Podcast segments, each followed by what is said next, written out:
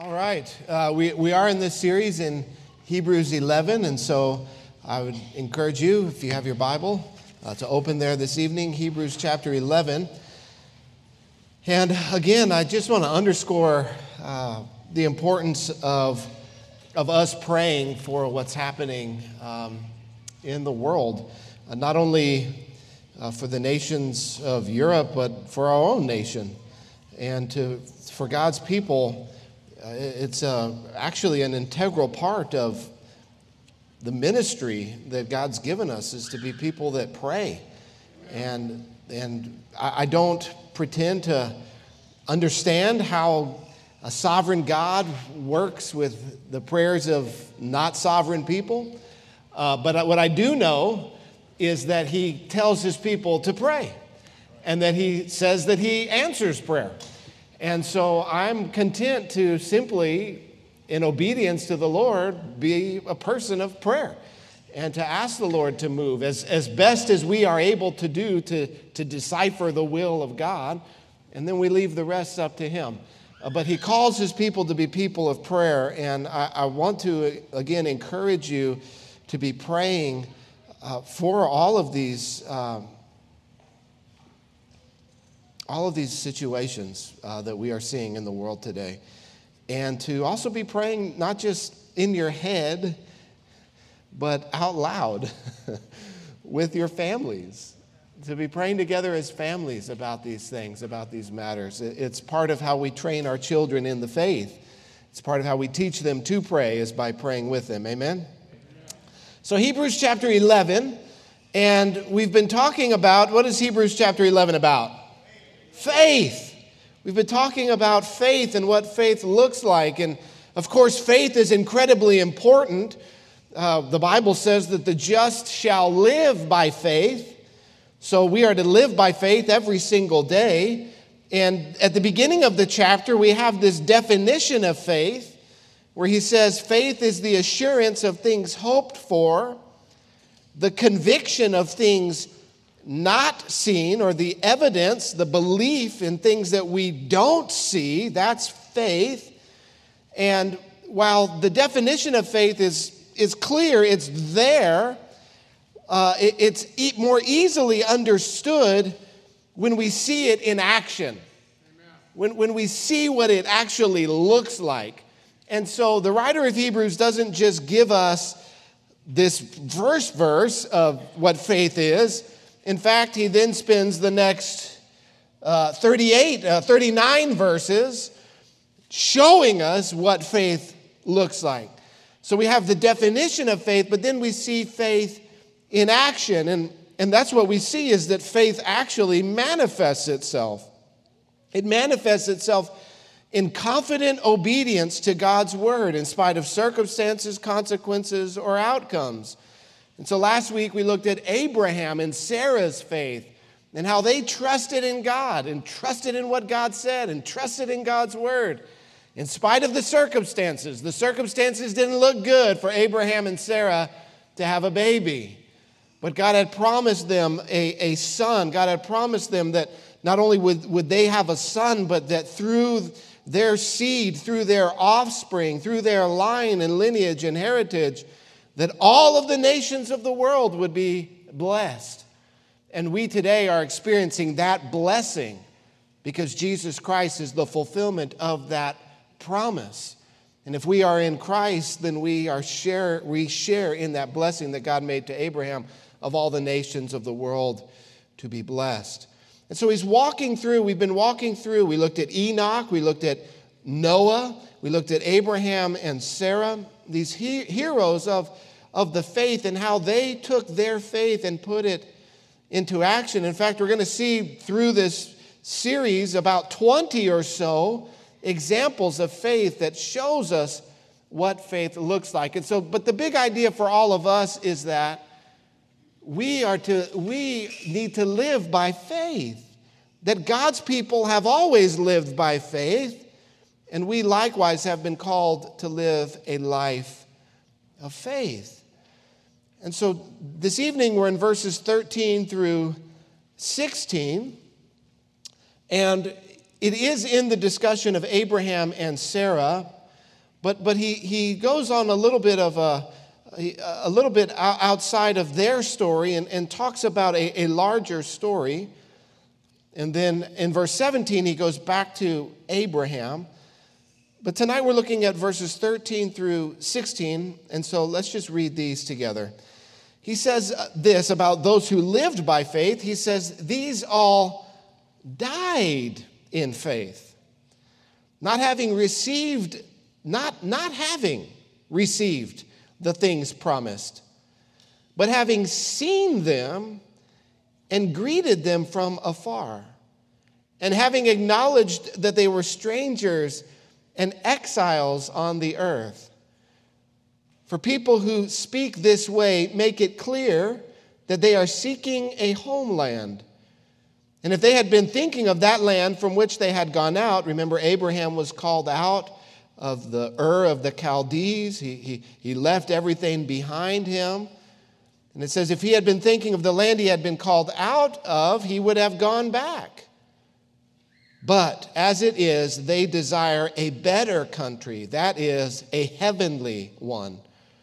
Therefore, God is not ashamed to be called their God, for he has prepared for them a city. Father, we thank you for your word. Speak to our hearts tonight as we dive in, encourage us, show us how to live by faith. In Jesus' name we pray. Amen. So it's interesting to me that he's been talking about living by faith, living by faith, living by faith. What, uh, uh, how Abel lived by faith and offered up a sacrifice to God, how Enoch lived by faith and, and walked with God, how Noah lived by faith and built an ark and saved humanity, how Abraham and Sarah lived by faith and, and fathered a, a, a miracle baby. But then he transitions from living by faith to dying in faith. He makes this transition from living to dying. It says, These all died in faith, not having received the things promised. Now, death is a horrible thing. Death is it, it is the worst. And I know we use that phrase a lot. You know, we get stuck in five minutes of traffic. This is the worst. But death literally is the worst. It's this inevitable, impending moment in, in everything that is living when it ceases to live. Life is from God.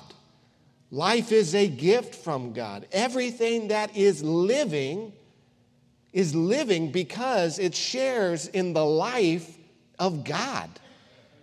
God is the author and giver of life. And so the, the ceasing of life, the ending of life, it is in many ways an anti God thing. It, it is a horrible, horrible thing. And it, it wasn't God's original plan, it wasn't God's design. When God created the world, there was no death in the world. God had told Adam and Eve that if you eat of this tree, the tree of knowledge of good and evil, you will surely die. And when they sinned against God, death entered into the world. Rebellion against God manifested in sin, and when sin is full grown, it produces death. It's the result of sin. And the Bible says that all have sinned and fallen short of the glory of God. And so, therefore, all of us who have sinned, and that is all of us, we will die one day. And death is the moment in life when everything has failed. When, when death enters the picture, it's because everything has failed. Every structure, every support structure for life has failed. Every medical procedure, every treatment that was, was being done and, and being attempted to save and preserve life, it has failed. The attempts to sustain life have failed. And, and death is even the moment when your own body itself has failed. But this statement here, verse 13, that these all, when they approached death, when they came to the moment when everything failed, that they died in faith, I think this is the greatest statement you can ever say about anyone. Because when all else failed, their faith held fast. When, when everything went wrong, when, when every procedure, when everything to, to sustain life, when every structure, every, everything that we do to stay alive every day has failed, everything has gone wrong, still these people held their faith. Their faith held strong. It is no small thing to die in faith. That's no small thing. To hold on to God so tightly in life that when you approach death, your faith holds strong. Now, it's one thing to have faith in God, it's one thing to trust God when everything is going well. It's one thing to trust God when life is good. But it's another thing altogether to trust God when life is bad. And folks, sometimes life is bad. Sometimes life is really hard. God is always good, but that doesn't mean life will always be good. Sometimes life is incredibly difficult. And so the writer of Hebrews is showing us that faith, a, life of faith, continues on. It, it holds on to God so tightly that it even transcends into the moment of death. To die in faith is to hold on to the promises of God to the very end. Now, these that he's talking about, God had been with them, he had made promises to them, and, and they had received a great deal. You look at Abraham, well, he had received his son Isaac, but he hadn't received the promised land yet. That land was still promised land. He, he didn't own it yet, his descendants hadn't inherited it yet. All of the nations had not been blessed through him yet. Kings hadn't arisen through uh, his bloodline yet. These are all promises that God had made. And they had received a great deal, Abraham and Sarah, but they had not received the fullness of the promises. But it says that they saw them. It says they died in faith, having not received the things promised, but having seen them and greeted them from afar off. It, it, the language here is, is the, the language used of if, if you see a friend, you know, a long ways off, I, I know that's kind of a, a, a, situation that maybe we can't really relate to that much because we don't live in that kind of culture anymore. But you have to put yourself in the writer of Hebrew shoes in, in you know, first century culture. Um, you didn't pull up to somebody's house in an automobile and then text them, I'm here. Uh, it, didn't, it didn't work that way. You, you, you would have waited and looked, and, and you would have seen them coming, and, and then you would have greeted them even while they were far away. And, and he says that, that Abraham and Sarah and the people of faith, that they saw it. Not with their natural eyes, but that faith had somehow touched their eyes and faith had somehow opened their eyes. And and though they did not see it with their natural eyes, they believed it in their spirit and they received it and believed it to be true. And he's saying that that is what faith is. They were persuaded of the truth even at the point of death, even at the point where God had made promises to them that they had not yet seen with their natural eyes, they still held on to God in faith. This is what it means to live a life of faith. To live a life of faith is, is to live in such a way that even when we get to the end, even if we haven't seen all that we had hoped to see, even if it feels as if God has not kept his promise, we still hold on to the Lord in faith, being convinced that He will keep His promise. They were persuaded. They were persuaded. So the question that lies before us is are, are you persuaded of the promises of God? Now, of course, we know the great hope that we have as Christians is, is the return of Christ and the resurrection of the dead.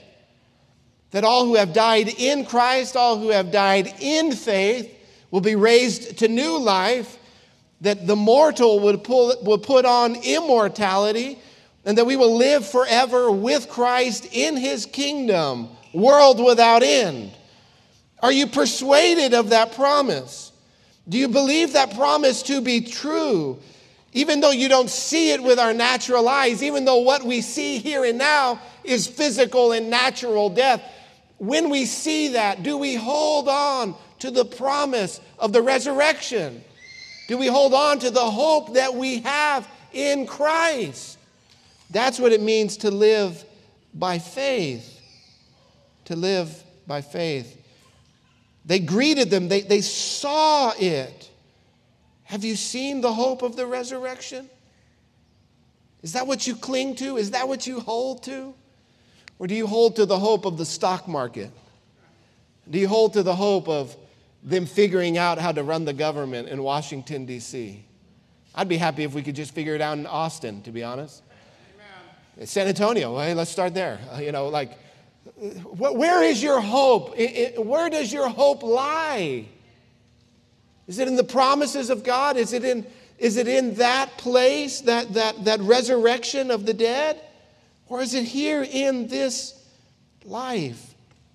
You know, this passage uh, really was the first passage that the Lord used in, in my heart to bring healing to my heart uh, when my dad passed away. My dad passed away uh, this coming May. It'll be 10 years uh, from when our pastor and, and my dad passed away. And I, I, I was so, you know, distraught and hurt because I, there were, there were things that my dad was hoping to see in his life that he didn't see. There were things he was believing God for that he didn't see with his natural eyes, and ministry and, and the kingdom expanding. And, and he, he, he lived such a life of faith, and, and the fact that he didn't live to see what he had hoped to see was a great discouragement uh, to me personally.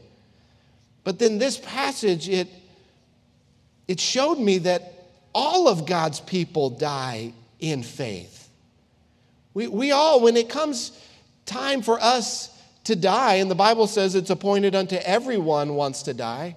I know this has kind of been a quite a Sunday at Destiny. I taught on false teachers on Sunday morning and talking about death tonight, but but there is a point where we're all going to die. And, and I guess I should just say that, you know, um, we need to face, we have to face reality. We, we, we're not living in, in Neverland. Like, we, we need to be able to face reality and face the fact that one day all of us will die. And when we come to that point, are we going to die in faith? You know, I believe that my dad died in faith. I know that he did. And Abraham died in faith, but they didn't receive everything that had been promised to them. And it brought so much encouragement to my heart to see that this is how all of God's people die in faith, waiting, still waiting for our faith to become sight, still waiting for the promise to be manifest, dying in faith, holding on to the promises of God. But then he transitions from dying in faith to living by faith. So let's get off of death, let's get back on to living. But I would submit to you that if you're not living by faith, you will not be dying by faith. Amen. You're not, you're, you're, you're, the, your life has a trajectory. All of our lives are heading in a direction. And it, it's very unusual for, for the trajectory of your life when you've lived a certain way for 30, for 40, for 50, for 60, for 70, for 80 years, and your life has been headed in one direction, it's very unusual for all of a sudden there to be some sort of 180 at the end of your life. In fact, the, the longer you live, the harder it is to change. Have you found this to be true? It is true. I'm figuring this out more and more. Uh, it's harder and harder for me to change. I, I find myself in certain patterns of life that I have a hard time breaking out of. One is eating Mexican food on Sundays. I just, it's almost a religion at this point, part of my faith. But there's certain patterns of, of life. And if we're not living by faith now, we should not think that we will die in faith. We, we should not think that when that day comes, and it is coming, and none of us know when it would be, none of us is promised tomorrow. In fact, the Lord could require your life at any moment, or He could descend from heaven, and history would be over at any moment. And so, the best way to know that we will die in faith is to actually live by faith every moment of every day.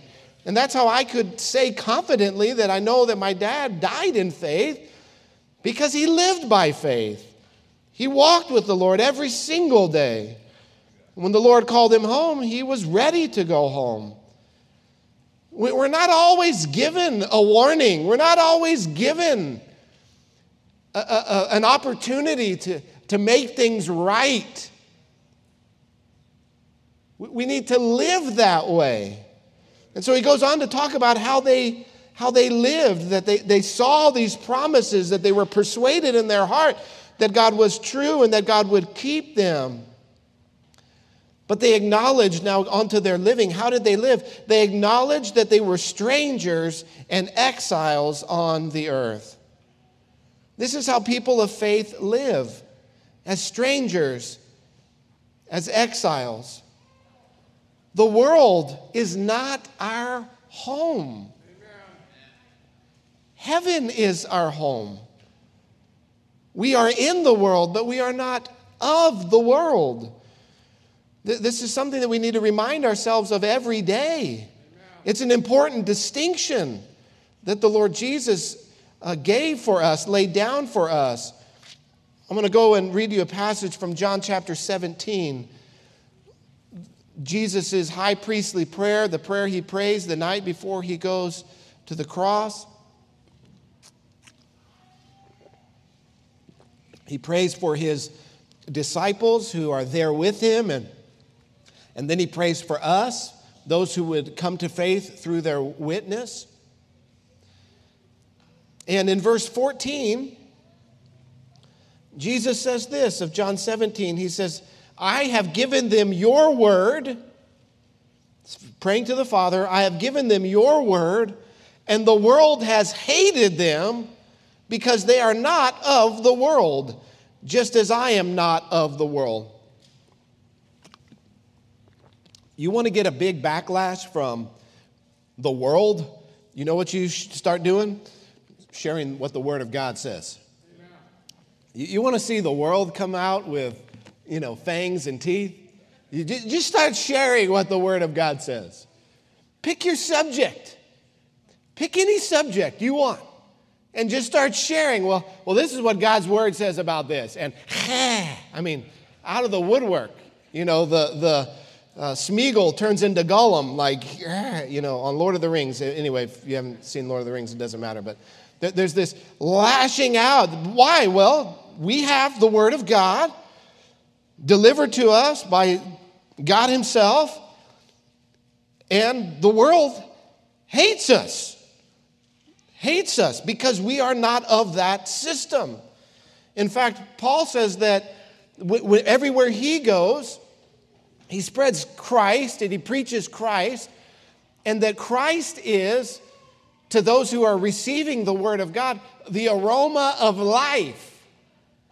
But to the world, to those who reject Christ, the gospel message, the word of God, is the aroma of death. death. It, it, it reminds them of the death and the decay. It reminds them of the future judgment of God. Things that people don't want to think about.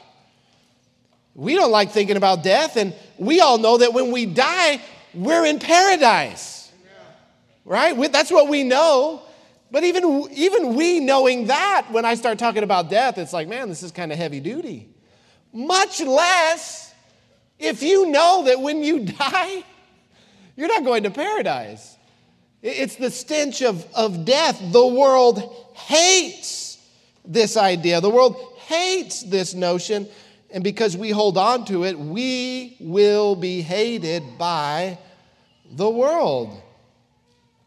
In verse 15, he says, I do not ask you to take them out of the world, praying for his disciples, his followers, but that you keep them from the evil one. So the Lord's prayer for us is not that we would isolate ourselves, not that we would go and, you know, start our own Christian community out on some compound somewhere and, uh, you know, let's all go and just hunker down and bunker down and uh, start a cult or something like that. That is not God's design and plan for his people. His plan is for us to stay in the world, but he prays for us that we would be kept, preserved from the, the attacks of the enemy from the evil one. That though we are in the world, that we would be preserved from the world, from the death and the decay that is around us.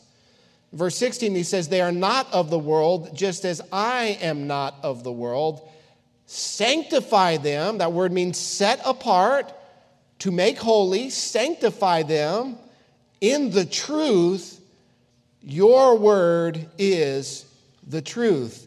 So, God's people, what, what's, what sets us apart from the world, what, what is the, the, the dividing line between us and the world, what sanctifies us is the truth of God's word. Amen.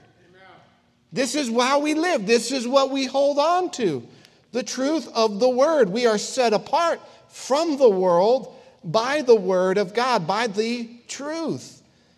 And there is truth. There is true and there is false. I know we live in a postmodern society that rejects even the notion that there is such a thing as truth. And uh, if there is such a thing as truth, that it could even be understood or, or known. But that, that is not a biblical idea, that is a satanic and demonic idea. The fact is, there is truth, there is lies, there is real, there is false, there is good, there is evil, and we can know what it is. Sanctify them in the truth. Your word is the truth. In verse 18, he says, As you sent me into the world, so I have sent them into the world. And for their sake, I consecrate myself that they also may be sanctified in the truth. And so we are strangers and exiles. This world is not our home. This world is passing away. Now, there are many wonderful things in this world to enjoy family, faith, enchiladas. Someone should make a t shirt. Uh, these are wonderful things to enjoy. There are many, many blessings in this life, but ultimately, this world is not our home. Ultimately, we are strangers and we are exiles. And he says that God's people have always thought about themselves in this way. What this means is that we have a culture that is distinct from the culture that is around us. We have a way of thinking, we have values, we, we have presuppositions, we have a worldview, we have a lens that is altogether different from the people around us. Why? Because we have a biblical lens. We evaluate everything according to the truth. This can be very frustrating to people who do not want to submit to the truth, who do not want to submit to Jesus Christ. We get labeled all kinds of things. Closed minded is one of the things that uh, we get labeled as. I have no problem with people saying that I'm closed minded. There, are certain things that it's, it's just good to be closed minded about. I'm, you know what I'm closed minded about? I'm closed minded about cancer. I, I'm, I'm not open minded to the virtues of cancer. So the, there are certain things to be closed minded about. No, no matter how much somebody would try to convince me of the virtue, of the goodness of cancer, I'm never going to come around to that. Don't even start talking to me about that. So, so there are certain things that we're just, the book is closed on. There's no debate on. I'm, I'm closed minded on child abuse. Not open to it. Not, not, not, you know, call me closed minded all you want. Abusing a child is evil and should be stopped. I'm, I'm closed minded on people who would abuse a child in, in, a, in a very personal way. And I don't want to use a word here, but, but, but there are certain people that uh, uh, are very perverse in their abuse of children.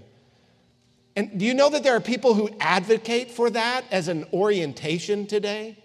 Did you know there's a whole movement of people that say that that's just their orientation? They're just, that's the way they are. It's evil. I am not open minded on that. I don't care if that's your orientation. I'm, I'm orientated to snuff you out if that's your orientation, to stop that evil from perpetrating itself in the world.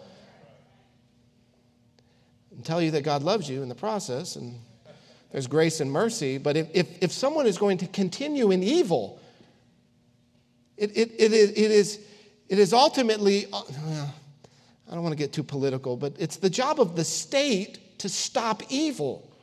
That's their job. Romans 13, to punish evil and to reward good. That's God's government, His design for the state. Okay, sorry. Uh, strangers and exiles. We are strangers and exiles. We, what, what sets us apart from the world is we hold to the Word of God. We are closed minded on what this is closed minded on. If this says this is evil, hey, guess what? It's evil. If this says it's good, guess what? It's good. God is the creator, He is the author, He is the one who is able to define what is good and what is evil. And thankfully, He has written it down for us. We have His Word. What a great supreme blessing. We don't have to wander around, stumble around, trying to figure out what it is for ourselves. We have His Word revealed to us clearly in the world, not of the world. We must be very careful that we do not allow the world's thinking to influence our thinking. the taking of the life of the unborn, evil in God's sight, reprehensible in God's sight. A, man laying with a man the way he would lie with a woman, evil in the eyes of God. And, and what happens to a nation who, who continues rebelling against God in, in wicked behavior? is ultimately God brings judgment upon that nation. And I believe that we are starting to see the judgment of God in our nation. And it's designed to turn a people back to Himself.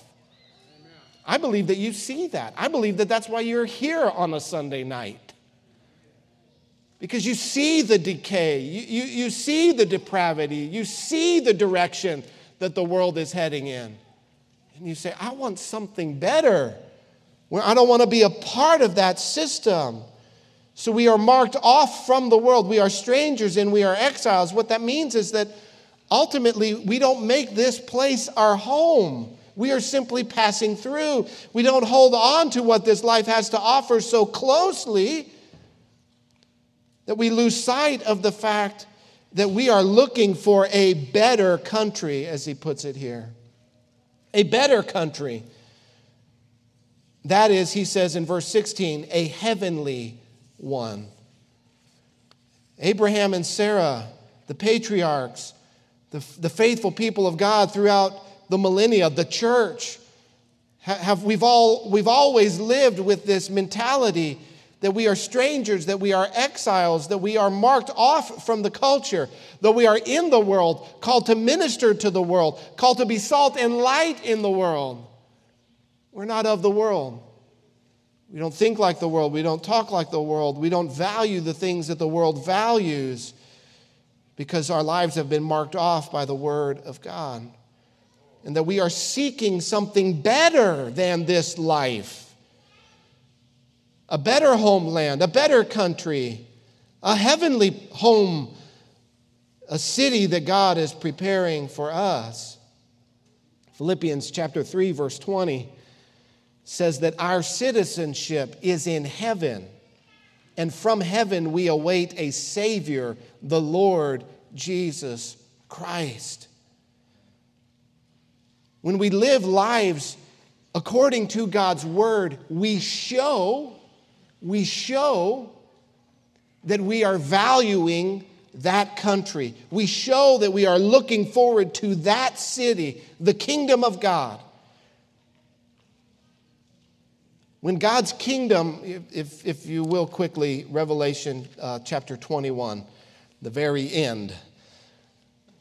Revelation 21. John, the vision he says, sees, he says, after all of the, the chaos, all of the things that have happened in the book of Revelation,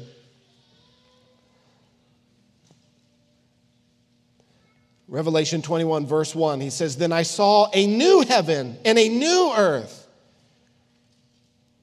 For the first heaven and first earth had passed away and the seas were no more. And I saw the holy city, a new Jerusalem, coming down out of heaven from God, prepared as a bride adorned for her husband. And I heard a loud voice from the throne saying, Behold, the dwelling place of God is with man, and he will dwell with them, and they will be his people. And God himself will be, will be with them as their God and he will wipe away every tear from their eyes, and death shall be no more. Neither shall there be mourning, nor crying, nor pain anymore, for the former things have passed away. And he who was seated on the throne said, Behold, I am making all things new. Listen, this is what we are seeking. This is what we are holding on to. This is what we see, not with our natural eyes, but with our spiritual eyes. We believe this. We, we greet it, as it were, from a long ways off. The Lord has given us eyes to see, and we believe these promises and we hold on to them. Our citizenship is from heaven. Though, of course, we have natural citizenship our ultimate passport is the kingdom of God, the kingdom of heaven. And so while we are here, we are exiles, we are strangers, we are foreigners, we speak a different language, we have different customs, we have different values, we have our own culture, the culture of heaven. And when you live according to heaven's culture, you are showing that you are looking forward to that new city, that place that has been prepared for us. When we live according to heaven's culture, and again, I believe you being here tonight is an expression of the fact that you are looking forward to that heavenly city. When we teach and train our children in the faith, we show that we're looking forward to that heavenly city. We show that we are, wanting them to be there with us. Amen? That we don't want to be there without them. And so we teach and train them and raise them up in the faith. We must not hold on so tightly to the things of this life that we lose sight of the fact that we are just passing through. This is what it means to live by faith. We need to be looking for that city. We, we need to now begin to institute in our families and in our church that culture, that kingdom culture, according to the Word of God. Knowing that it is the gospel that will save our souls, knowing that it is the gospel that will save our families, knowing it is the gospel that will save our community, knowing it is the gospel that can even save our nation and turn our nation back to God. But let me tell you, what, what, what will make no difference whatsoever is if all the believers in America just live like everybody else. It's not going to make any difference whatsoever. If, if we just try to blend in and we, we try to adapt ourselves to the culture of the world, we're going to make no difference whatsoever. This thing's just going to spiral way out of control. But it's when God's people stand up, Amen. share the word in love, in kindness, but not wavering on the truth, it makes a difference in our world. We shine that light and we shine it brightly. Amen. Let's stand together.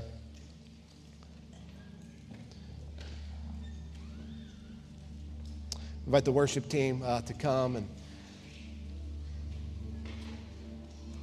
as they're coming, let's just go before the Lord in prayer. Father, we thank you for your word.